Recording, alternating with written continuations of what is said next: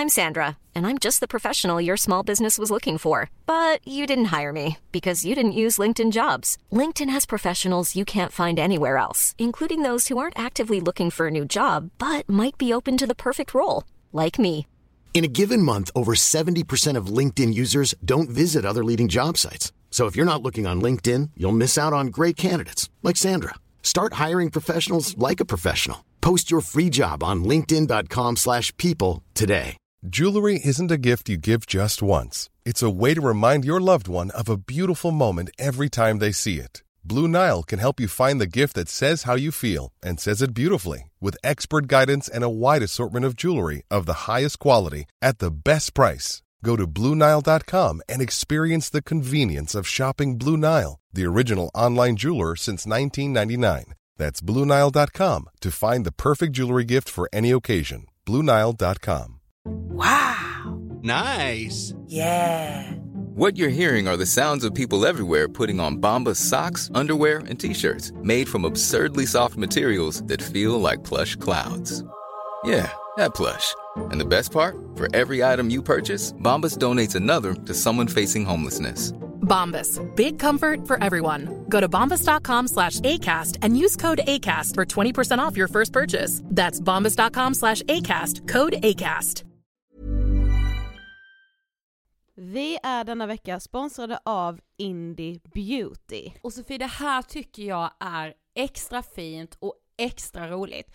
Ja men Indie Beauty är ju ett skönhetsvarumärke som jag tror att väldigt många känner till, men det jag älskar mest det är att Indie Beauty liksom vill vara mer än bara produkter, vilket de ju också är. Exakt, Indie Beauty står ju för Independent Beauty, skönhet på dina villkor och för din egen skull.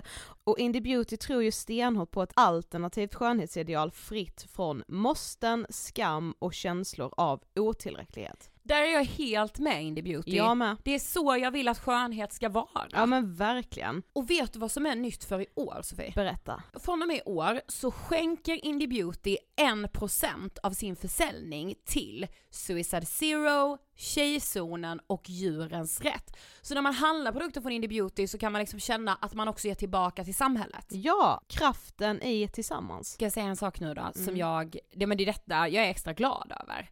Nu har Indie Beauty tagit fram en keps och den tycker jag ändå så på sommaren, skydda sig från solen, Jättebra, jag älskar kepsen. men det bästa, de bidrar till Suicide Zeros viktiga arbete för att minska antalet självmord och självmordsförsök. Så för varje såld keps så går hela vinsten, 100 kronor, direkt till Suicide Zero. Då kan man liksom göra nytta både för samhället och sin hud på en och samma gång. Ja, och kepsen kostar 169 men alltså hela vinsten går då som sagt till Suicide Zero. Så om man vill göra skillnad när man är där ute i solen, nu när den börjar titta fram, då ska man välja den här kepsen. Den säljs exklusivt på indiebeauty.se och på Apotea. Tillsammans kan vi skapa en ljusare framtid. Vi ses med kepsarna på! Tack Indie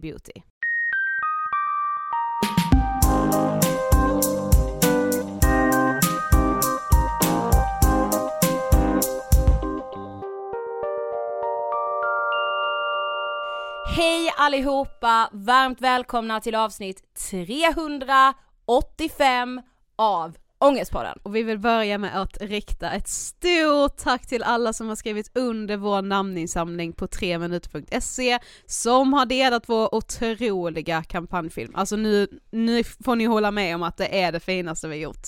Men vad har hänt den senaste veckan? vad har vi varit med om? Ja, det här är det största jag någonsin har varit med om. Ja.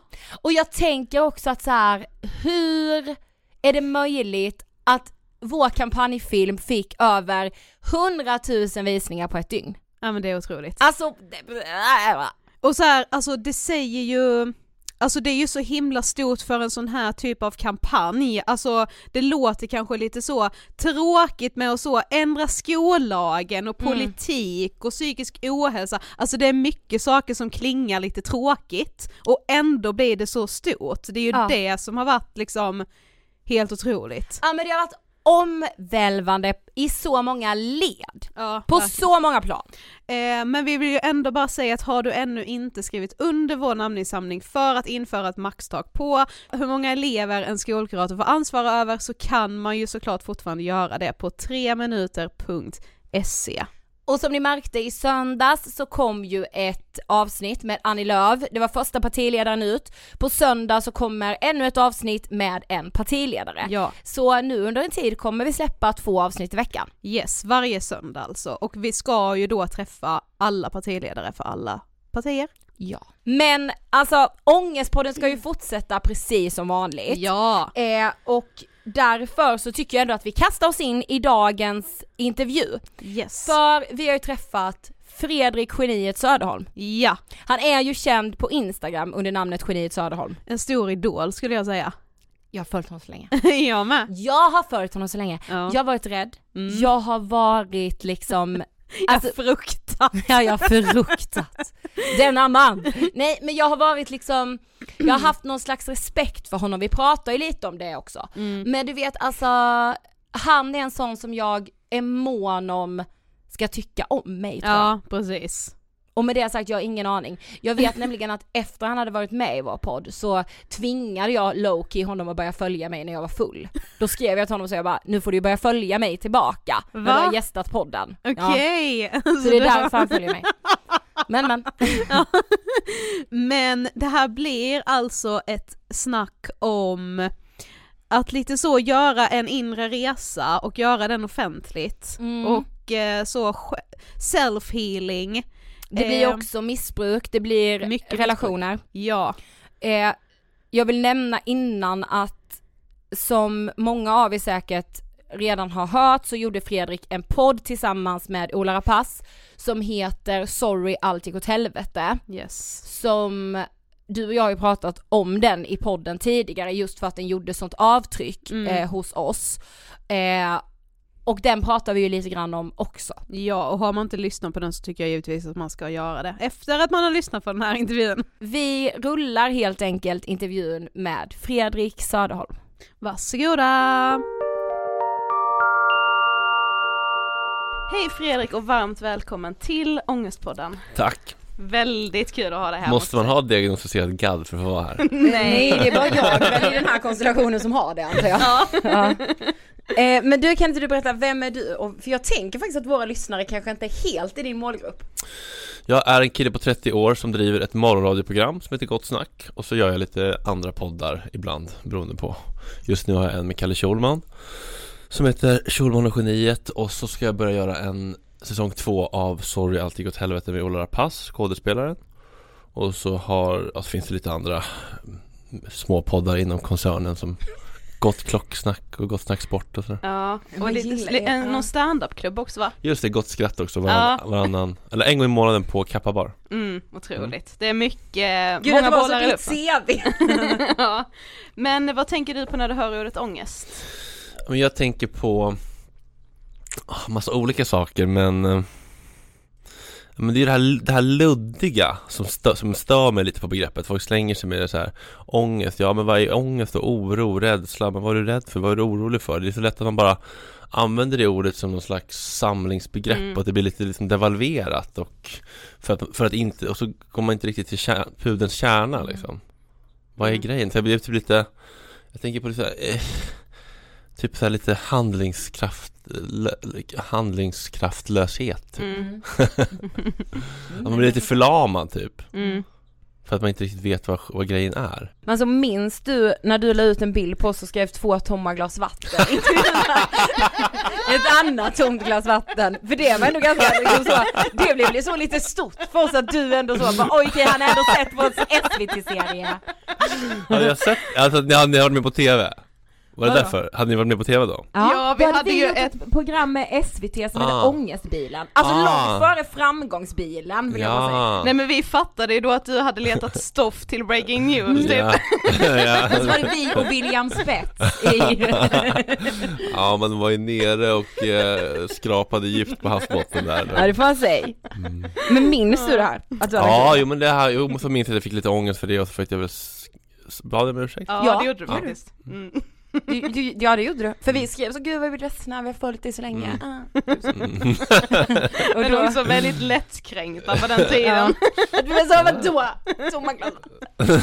Idag hade jag nog lagt ut det själv och skrivit ja han har ju verkligen helt rätt. Ja, Ja, men det det- var kanske inte det bästa vi har gjort, Men men... känns det som att det ändå är lite vatten i glasen. Mm, Ja, skönt. skönt. Eh, men, men du är uppvuxen i Gröndal med din mamma och Mm. din eh, brorsa. Mm. Det känns som att du har rotat mycket i din uppväxt nu, alltså hur ser du liksom säga. tillbaka på den? Ehm. Hur ser jag tillbaka på det? Ja, det, det är det här som, det, det, det är det som är så stort och så Det är så mycket och det är inte svart eller vitt eller bra eller dåligt eller mörkt eller ljust Det är ju jättemycket olika saker. Det är jättemycket som är fint och varmt och kärleksfullt och härligt och så är det lite som är dysfunktionellt och läskigt och otryggt. Men jag kan liksom inte säga att, det var, att jag ser tillbaka på det som bra eller dåligt eller tryggt eller otryggt utan det var, det var både och. Mm. Det är det jag tycker är så fint med det som har varit liksom, ja men så här, man har ju ändå fått följa mycket av din så här självreflektion nu i sociala medier och Mm. just det här med att det inte behöver vara antingen skitdåligt eller den här, åh men idylliska uppväxten utan det kan vara lite båda delarna liksom. Mm. Men vem var du i skolan? Mm, Jag var en, en blyg pojke som inte alls tog för sig, tyckte det var jätteläskigt att redovisa och höll mig mycket, ganska mycket för mig Inte för mig själv kanske men alltså jag var liksom en En ganska blyg och Rädd pojke, Mm. säga. Men när vi liksom, alltså när du sa ja och att du ville komma hit, alltså så tänkte vi så gud, vi har vetat för Fredrik så länge. Jag, jag minns en gång när vi käkade lunch med Fredrik Wikingsson och vi var så, han geniet Söderholm följer vi på Insta, han var så, ja men han är jätterolig. Och vi bara ja, men så var hade vi typ någon respekt för det och jag kan känna att man har det fortfarande i liksom mediesvängen. Fattar du vad jag menar då? Ja, varför lunchade ni med Wikingsson? Därför vi ville ha lite input Nej det var olika... faktiskt helt sjukt, vi skulle vara med i, eh, vad hette det nu då? Alla mot alla? Nej, Ja, nej. vi skulle vara med i alltså. Vardagspuls. Aha. Ja, en sånt gammalt tjohejsan program på TV4 och sen så, det var liksom första gången vi skulle vara med i TV så skrev vi ut på. Twitter bara någon som ville, nej!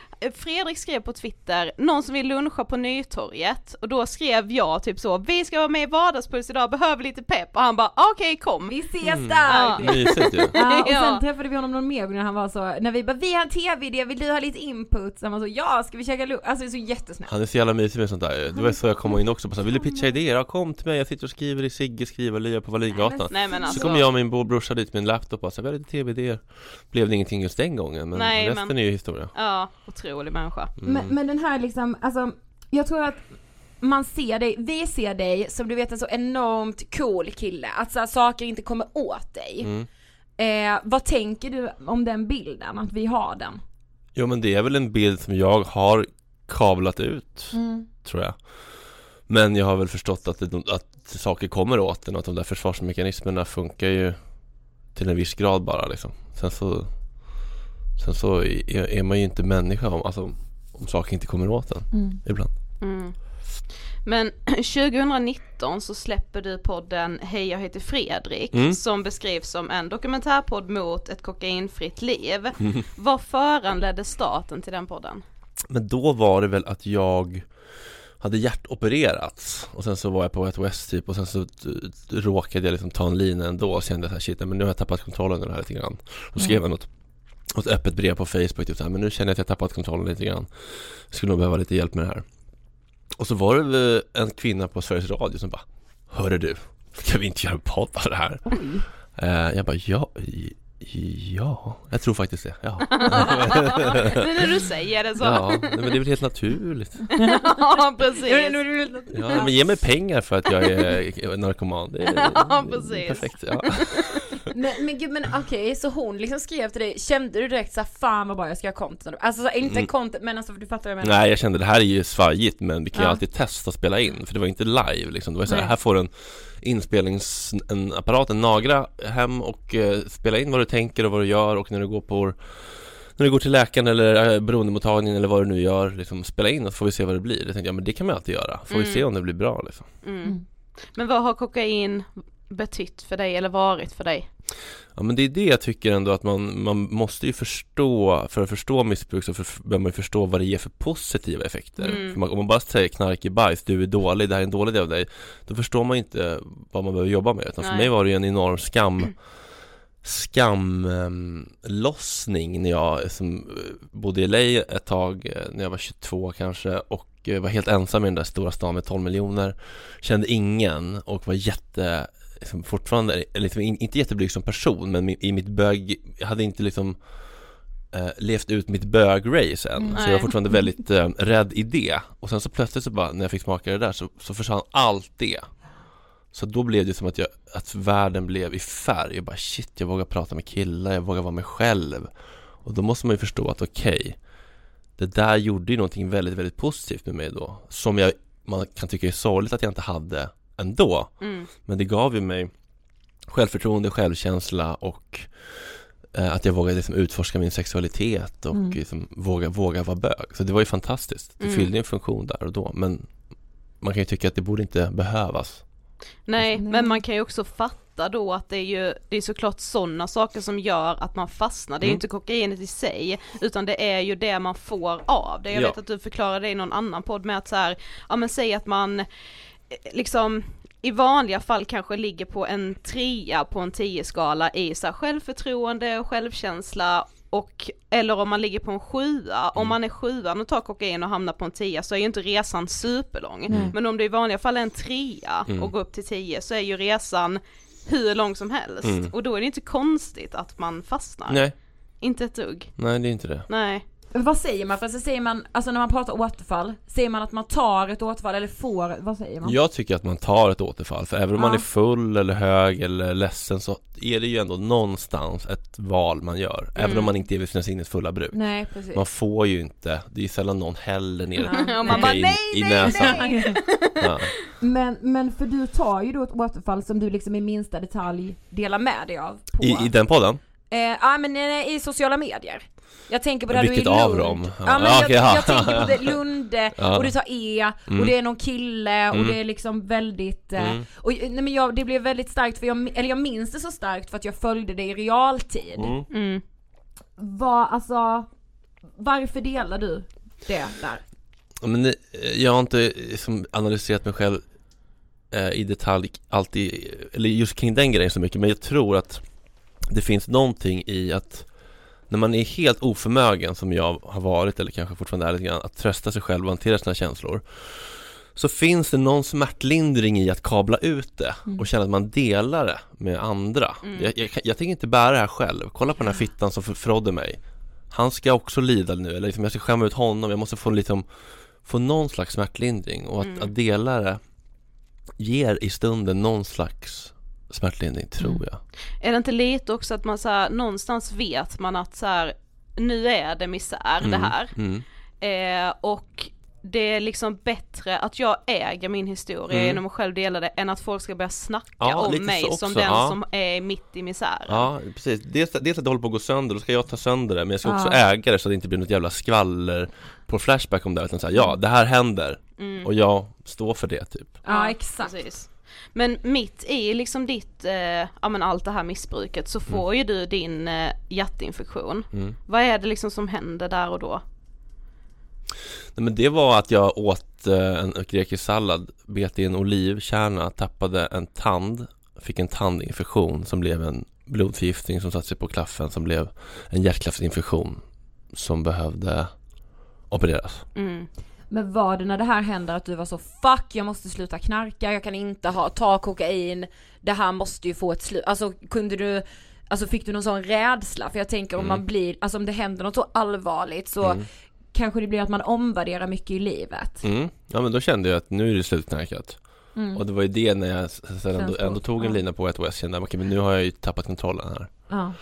Så det var ju då jag drog igång tolvstegsprogrammet och den här podden då och, och lite sånt där Mm.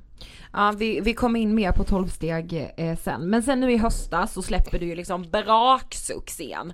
Sorry, allt Ja men alltså det är den bästa ljudupplevelsen jag någonsin haft. Ja. Starkaste i alla fall, det beror på vad vad man, vad man tycker är bra Det är inte så jävla kul, men det är ju stark tobak Ja, Ja, så in i otroligt. helvete. Otroligt. Ehm, och där får man liksom ändå på något sätt eller liksom så här, ni gör, både du och Ola ju, försöker väl i alla fall göra upp med att säga okej var kommer vi ifrån, vad är det här, vad har hänt oss, eh, hur mår vi egentligen? Mm. Eh, hur, hur kommer det sig att du där och då bestämmer dig för att göra den här resan i dig själv?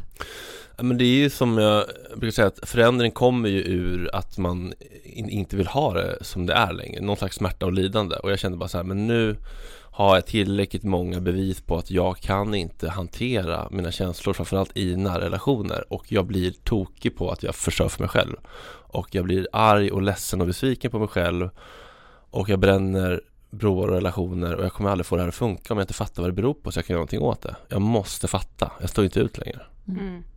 Men på vilket sätt kände du att du förstörde dina nära relationer? Alltså för de som inte har lyssnat på Men då, där och då var det ju väldigt konkret med mitt ex, min kille som hade dumpat mig Men när man ser tillbaka på hela mitt liv så har jag ju haft problem med mina, min affektreglering i alla mina relationer Alltså även på jobbet eller liksom vänner eller med föräldrar och, Mm. ja. Mm.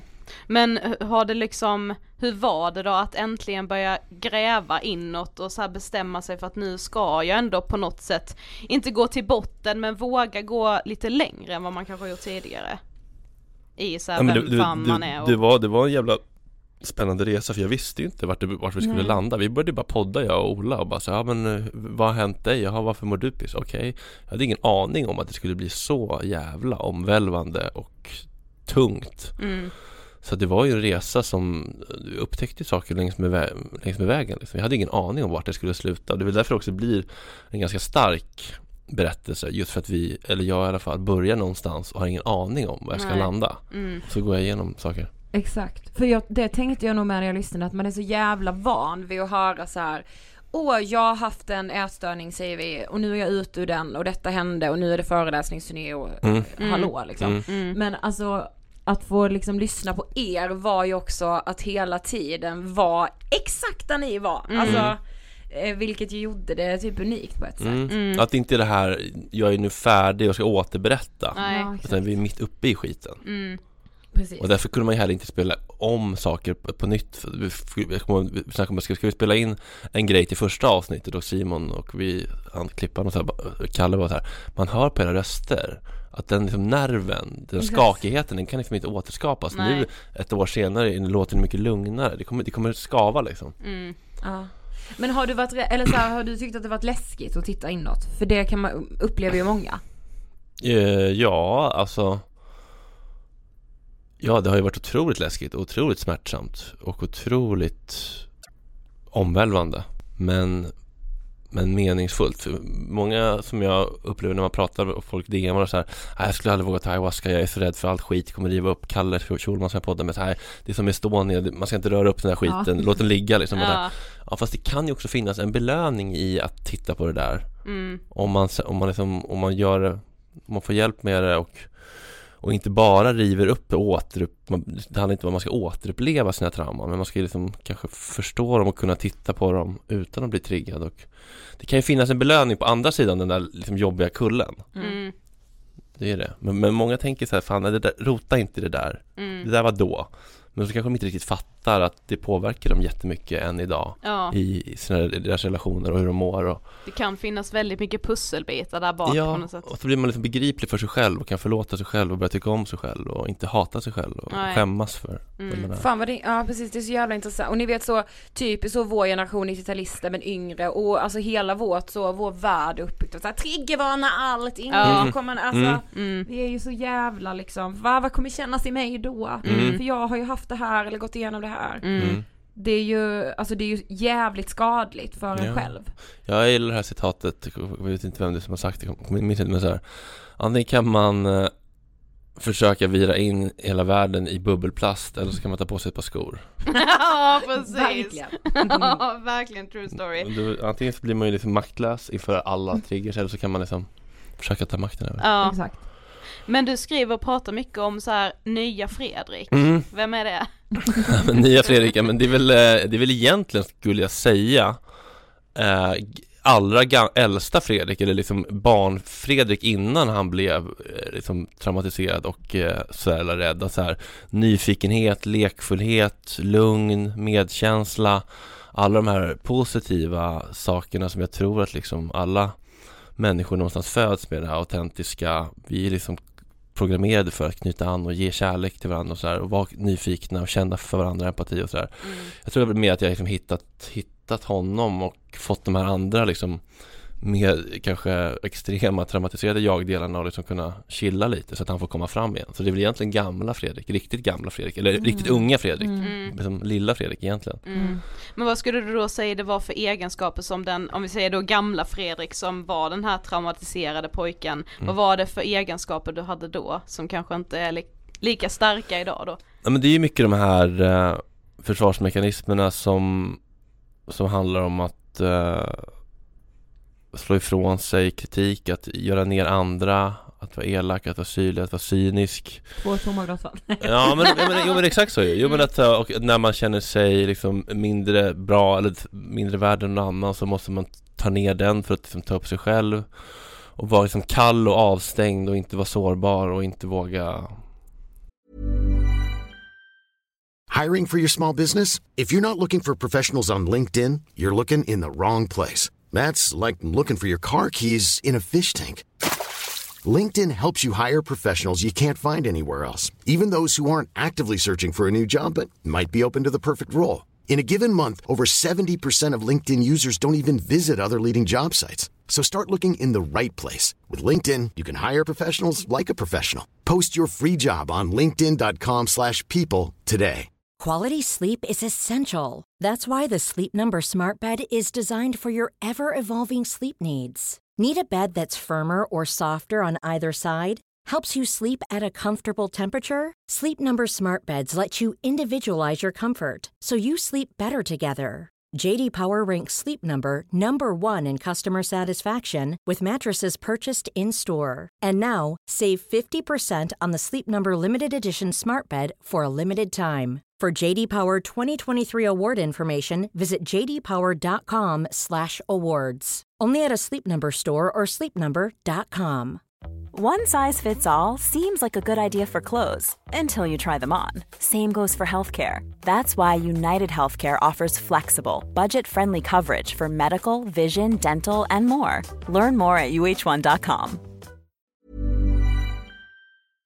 visa sig, liksom, uttrycka sina behov och känslor och, och gå runt och vara lite liksom, eh, lite ilsk och lite taggig liksom. Mm. Gud, det känns också som att så många män, eller så många liksom killar kan känna igen sig enormt mycket i det. Mm. Och att kanske, eller så, kanske, så är det ju rent generellt. Mm. Att det är mycket svårare kanske för killar att titta inåt på det där sättet. Som Mm. du verkligen har gjort. Men alltså, i podden får man ju med liksom följa din och Olas, alltså den här viljan av att verkligen förstå sig själv. Känn, alltså känner du det så här idag, eller nu, att du förstår dig själv på ett helt annat sätt? Verkligen, och det är det Ja. som är, det är det som är hela, alltså hela poängen tycker jag med att, att rota, att så här, men tack vare att jag förstår vad jag har varit med om Mm. så tänker jag inte längre, vad fan är det för fel på mig? Utan jag tänker, fan vad bra det blev trots allt. Mm. Och då, där, och där reframar man ju bilden av sig själv och istället för att tycka så här Fan vilken jävla fuck jag blev, hur kunde du vara, hur, hur, hur kan du bete dig så här illa och fucka upp så här mycket? Så, så tänker jag nu så här Okej, med tanke på dina förutsättningar så är du ändå ganska okej, det blev ändå ganska bra. Mm. Och där finns ju självmedkänslan och kärleken till sig själv att, att hitta och skammen och självhatet kan ju vittra sönder där och det, och det är väl det som är grejen med att förstå vad man har varit med om och hur det har påverkat att man kan verkligen förlåta sig själv på riktigt. Mm. Precis. Det är det. Känner du att du har kunnat förlåta dig själv? Verkligen. Ja. För du vet ju att du pratade om också, eh, eller har pratat om just i tolvstegsprogrammet, Mm. att det är ju jättebra på många sätt men att det lite saknas just den här delen, ja men du nämnde ju det att man liksom går igenom så, vad man har gjort och liksom att man, det är jätte, knark är bajs liksom hela Mm. den grejen, men att man inte riktigt har något steg som handlar om just vad man faktiskt har varit med om, som kanske har föranlett då att man Ja. har hamnat i ett, Mm. Ja, liksom, men så här, varför drogade du? Okej, och varför kan du inte nå dit utan droger? ja. Så Vad- man vad- pratar inte alls om det i tolvstegsprogrammet. Men det, det, men, alltså, det är det som är grejen, man kan inte riktigt prata om tolvstegsprogrammet för det är ju så här, olika grupper jobbar på olika sätt men, men, men boken är ju densamma och den är skriven Mm. på 30-talet av vita religiösa amerikaner Och sen sitter man på de där mötena och så delar man men sen så har du en sponsor som är din mentor och den personen kommer ju med sin erfarenhet och sina idéer och den sponsorn jobbar ju med stegen på olika sätt. Mm. Så jag vet inte, det finns säkert asmånga bra sponsorer där ute som Ja. är såhär, men vad har du varit med om då? Men i programmet i sig och i stegen så finns det inte riktigt något steg som är liksom, vad har du varit med om? Mm. Som är lite mer självförlåtande, det är mycket så här karaktärsdefekter Mhm. Det här är de negativa konsekvenserna, jag måste ta ansvar, min sjukdom, jag måste be om, be, göra gottgöra folk Det är ganska liksom, eh, lite dömande Mm. mot de här missbrukande delarna tycker jag Mm. Det känns också som att 12 steg har blivit så, ja men att det är så ska funka för alla. Mm. Alltså att Mm. det är liksom så den gängse bilden. Ehm, alltså vad tänker du kring det?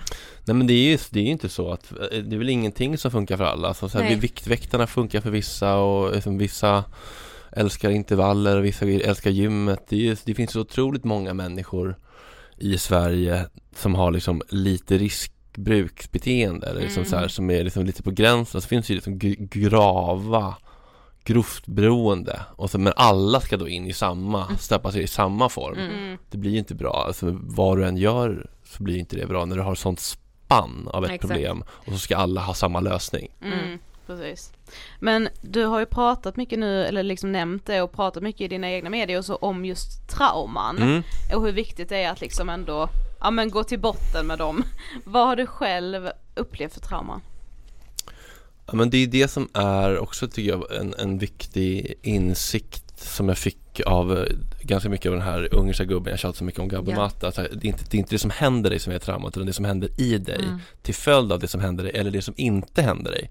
Så du behöver inte få stryk eller bli kallad liksom fittunge varje dag. Det kan ju räcka med att du som barn går runt och har blivit lite ledsen på rasten och blivit lite mobbad och så är det ingen vuxen sen som kommer dit och frågar hur mår du? Mm. Och då är det inte det som har hänt dig, det som själva mobbningen, det är det som inte händer, att ingen plockar upp dina känslor och tröstar dig, som också kan bli och då är ju inte traumat liksom själva mobbningen i sig utan att, att du går runt och sen tänker okej jag kanske är en dålig person som inte förtjänar att ha vänner, jag förtjänar inte att bli älskad och får du dålig självkänsla och det är ju det som blir liksom traumat, det som du bär med dig sen, ärret liksom. Mm.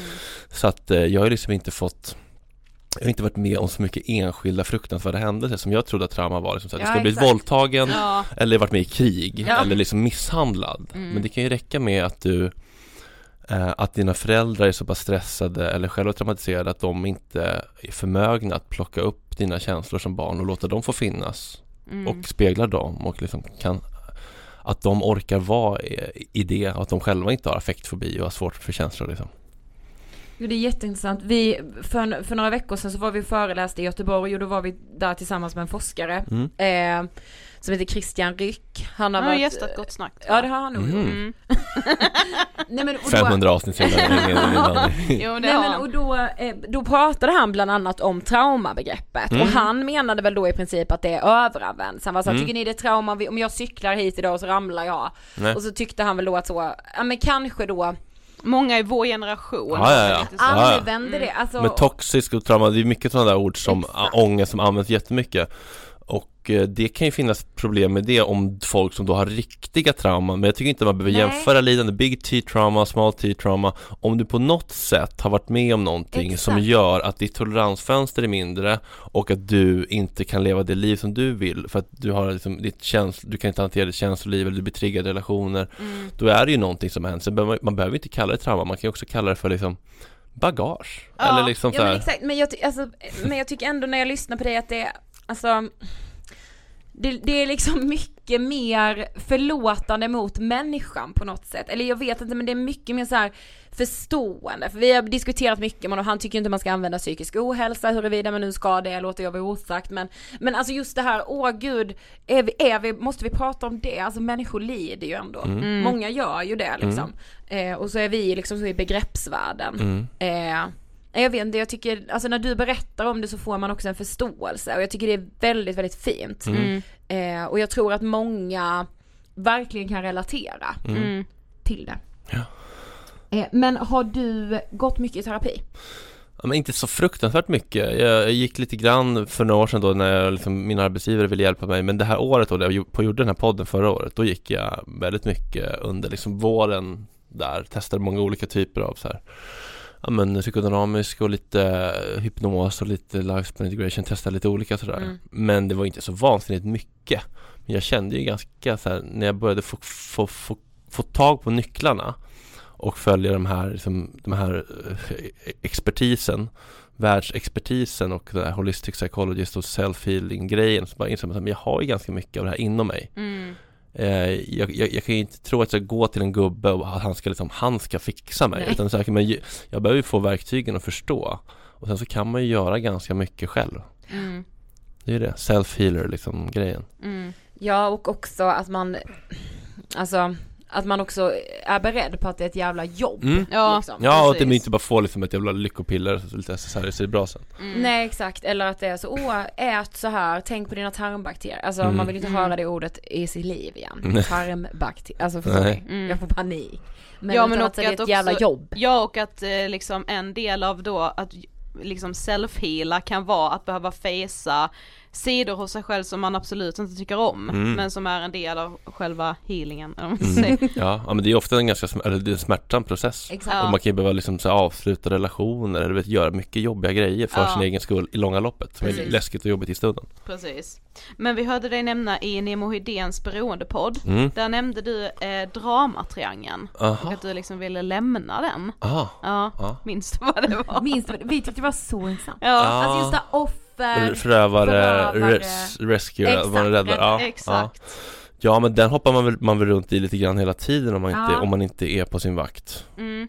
Ja vi tyckte den var så jävla intressant. Ja men vi, Ja. jag, jag hade typ, jag bara, hur kan jag missa det här? Ja. Jag vill typ ha en forskare här som helt bara pratar om det. Ja men det borde ni precis. ha, men jag är inte expert på just den Jag Nej. försöker att, off- jag, jag försöker att inte vara varken förövare eller göra mig själv till offer För så fort man säger att man är ett offer då menar man ju att man är maktlös inför sina omständigheter och det är jag ju inte. Om jag mår skit av att sitta här, men då får jag väl gå ut ur det här rummet då. Ja, Om du håller fast mig, ja då är jag ett offer. Men om jag sitter här och mår dåligt och inte väljer att gå, då är jag inget offer. Mm, Då är jag ju bara eh, för rädd mm, precis. Ja verkligen, alltså jag tyckte det var så intressant att man också hamnade, man behöver inte må piss för att hamna i det. Nej, nej, nej, nej, nej. Utan alltså, Det är ja, ganska skönt att och- vara där ibland. Alltså, Ja, Ja, offerkoftan är en härlig, härligt plagg många gillar Ja, ver- precis. nej, men verkligen. Och att så verkligen vira in sig i den, det kan vara otroligt. ja. Ehm, men du sa, du nämnde, vad säger man, Gabor, Ma, vad heter han, Mate? Gabor Mate, ja Mate. mm. Eh, ve, alltså vem, vad är det liksom för person? För det känns som att du älskar ju honom. Ja men det är Papi, det är nya Papi. Ja, men det är en, en ungersk läkare, Ja. gammal nu som fan. Han ser så sympatisk Ja men ut. han ser så varm ut. Han är upp, uppvuxen under liksom ockupationen, andra världskriget och eh, var läkare och sen jobbade han mycket med på hospice för människor som skulle dö. Och sen jobbade han väldigt mycket med tunga, tunga missbrukare i Kanada. Och han skrivit, eh, och, och, och, och, ehm, och när han jobbade med de där missbrukspersonerna då så, så blev jag väldigt intresserad av missbruk för att och verkligen förstå det. Aha. Och så har han skrivit böcker om, om missbruk, barn och anknytning och stress och hur stress påverkar alla delar av, av kroppen, psyket och själen och kroppen och sådär. Och han har bara blivit min, liksom, en av mina liksom teachers eller förebilder liksom, Mm. för han är så jävla, alltså så fruktansvärt empatisk Mm. Och eh, förstående liksom och så här, han, såg någon, intervju och var han typ så här, ja Harvey Weinstein var ett svin, det kan vi alla vara överens om men vi måste ju förstå hans smärta också om vi vill förstå hur vi ska hjälpa andra killar att inte bli sådana förövare. Han är så här, Ja. han är så jävla varm och empatisk och klok och uh, mysig. Jag försöker pitcha in ett program på SVT nu där jag ska försöka jag måste få träffa honom innan jag dör. Ah, Så jag ska försöka göra ett program om psykedeliska droger för han har också på med lite med ayahuasca och sådär. Ja. Han är ju väldigt open-minded fast han är så gammal liksom. Ja. ja. Eh, och odömande och har ju själv tagit ayahuasca och sådär Ehm, Men han har, skrivit, han har skrivit bra böcker och, så, och han är med, i väldigt många poddar så om man bara söker på Gabor Mate och går in på någon som handlar om trauma eller addiction så, här, så kommer man få sig en en bra grundkurs om man är intresserad. Han är väldigt, Ja. har väldigt mysig, behaglig röst också. Ja. Alltså bara en sån sak, om man lyssnar på en störig jävel som har en jobbig röst ja, så kan man bli såhär, nej men jag orkar inte lyssna på dig. Nej. Eberhard, alltså såhär. Nej men ja, och, och ja, men jag, för när jag såg det, jävla massa böcker, uppsjö av böcker, alltså, Mm. hade han Han har en ny också nu som kommer ut alldeles snart tror jag. Mm. Som är The Myth, heter The Myth of Normal eh, Trauma and bla bla bla in a toxic society Någonting som säger men alltså Hur vår idé om vad, hur vi ska vara också gör oss att må dåligt Ja. Vi tror att vi ska vara lyckliga men människor är inte programmerade för att vara lyckliga Nej. Vi är programmerade för att inte dö Mm. Det blir ju också alltid, alltså om man inte har varit så mycket och grävt i sin egna så här anknytning och så, så blir det ju alltid en sån jävla käftsmäll tycker jag, Mm. när någon så sätter ord på Ja, det. Alltså det var mycket gåsen. sådana gåshusögonblick för mig när jag lyssnade på Sorry allt gick åt helvete. Alltså för det var så mycket saker som ni tangerade i som jag var så, jag har aldrig kommit så här långt i, mitt, i mina egna liksom sätt att sätta ord på saker som jag själv har känt. Vad var det, har du några exempel? Nej men inte så som jag kan komma på på rak arm nu men alltså det var bara, jag vet inte det var nog Du kan inte vill säga det Nej, podden, tänker jag. där. nej, ja dels Bipa, det. bipa. Ja precis. Nej men det var så jävla mycket aha Det var det här med att köra heroin i en eh, källare i två Nej men veckor framför Köra allt full med till, nej men framför allt till liksom anknytning och vad man nog liksom Ja men ibland vad man har haft för förväntningar på vuxna människor runt omkring en som kanske inte riktigt har levt upp till det och hur det kan bli skavigt Mm. lite längre fram i Mm, livet liksom. mm. Ja, man inser att en förälder inte är superhjältar utan också har sitt skit liksom Precis, ja men verkligen. Ja. Men om man bara tittar på beroende, Mm. tror du att alla som har ett beroende har ett obearbetat trauma? Men- Om man då kallar trauma inte bara då Nej, det visst, nej, men, liksom. nej, men precis, jag, men- de- jag menar ju då att det blir väldigt brett då för att Mm. liksom, Ja. jag tänker att så här, visst du kan ju såklart vara en partyknarkare som bara tycker att det är kul Men om du inte kan sluta eller kan sätta gränser för dig själv för det är också ett tänk, tecken kanske på någonting dysfunktionellt att du inte Mm. har fått med dig så mycket självkärlek eller så mycket eh, sund gränssättning att du inte kan säga så här, men jag mår ju dåligt av det här i längden, jag måste kunna sätta en gräns här Mm. Mm. så att jag menar ju verkligen i det, i det bredaste av liksom av, av begrepp Men såklart det alltid finns, man kan aldrig säga hundra hundra liksom Men jag tror ju att vi är mycket mer sårbara för Mm. den eh, för den lösningen För den funkar ju jättebra Ja. kortsiktigt liksom Så att det är ju inte Det är ju no shame in, that liksom Mm. Nej men exakt. För när folk säger så här, men jag är inte traumatiserad, jag hade en bra barndom Så jag jag menar ju liksom inte att du, att du har haft ett helvete Nej. Jag menar bara att du kanske har lite låg självkänsla Du kanske har lite svårt med gränssättning Du kanske har, tycker det är läskigt, läskigt att uttrycka känslor och behov i relationer Mm. Det är ju inte de här enorma, dramatiska Du behöver inte ha liksom varit i atomkrig Nej, För precis. att bli lite liksom ängslig eller ångestladdad eller liksom rädd Mm. Jag ty- tycker det är viktigt. mm. Men det känns liksom som att du har hittat sån enorm meningsfullhet i att prata om de här sakerna. Ja, jag tycker det är kul som fan Ja. och viktigt för jag tror ju på riktigt att världen kan bli en så mycket bättre plats om folk blir mer medvetna om det här. Ja, Mm. Alltså det är ju, 100 procent. det, är, det finns ju så jävla mycket empati och eh, så mycket fred att, att hämta i att förstå att eh, men ingen, Putin föds inte till en, ett psykfall liksom. Nej, Han har också varit en liten pojke som som också bara ville ge och få kärlek och sen har det hänt massa skit liksom. mm. Då har vi kommit till sista frågan. Mm. Vad inspirerar dig?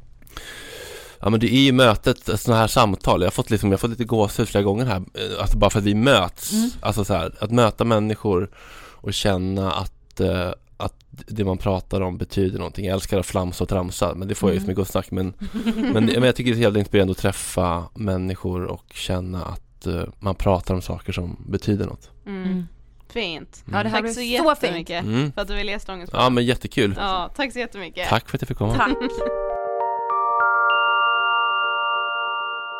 Alltså en sak som jag tycker är så bra och viktig att prata om, Mm. som ju liksom eh, Fredrik är inne på ganska mycket i eh, Sorry allt gick åt helvete, men också i intervjun här. Just det här med att Alltså saker och ting kan vara både och, alltså man kan ha haft en ganska strulig uppväxt med mycket trauman då, säger jag nu med citationstecken, eller vad man, hur man nu vill Mm. tolka trauma. Eh, men att det också samtidigt kan finnas mycket kärleksfulla minnen och bra minnen. Eh, och att man liksom, jag tror att många har varit med om saker eller har skaviga relationer i sitt liv som man inte Alltså typ som man känner att man inte får prata om Mm. för att det finns liksom positiva saker också. Ja exakt. Eh, och li- livet är ju inte så svart eller vitt. Men alltså jag måste också säga att jag tycker att Fredrik är, alltså dels blev det ett så fint samtal men han är också och detta, detta säger jag ju nu utan att jag liksom känner honom speciellt liksom väl, alltså vi är ju knappt bekanta, I wish låter det som. Nej men såhär alltså, när man... Så öppna dörren. Ja verkligen, ring mig!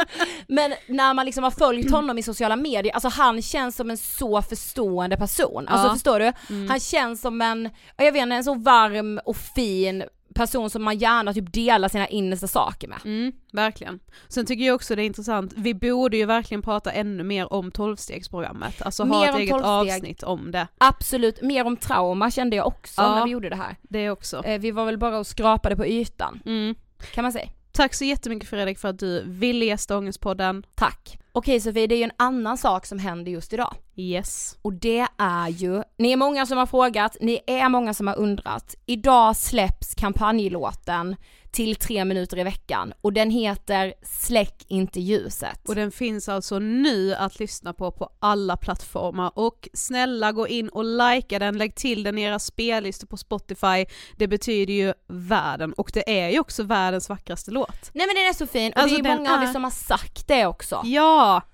Och vi hoppas verkligen att, alltså så här, den låten betyder ju såklart allt för oss, men vi hoppas och tror också att den faktiskt kan vara en liten stöttepelare i mörkret. Det, jag tycker inte det finns så många låtar på svenska som eh, skildrar ångest på det här sättet. Nej, verkligen Alltså inte. det är, det är så skört och det är så vackert.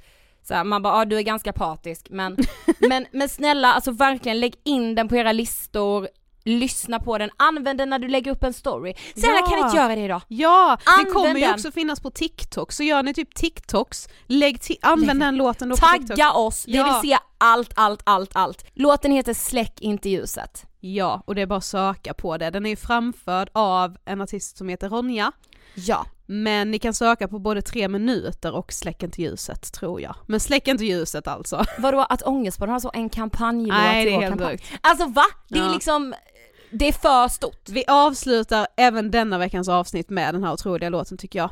Så hörs vi som vanligt, nej, vi hörs ju på söndag. Ja men det gör vi Och sannerligen. sen som vanligt nästa torsdag. Vi hörs på söndag med en partiledare. Yes. Det blir svettigt varje gång tror jag. Hej då! Hej. Jag letar efter alla svar.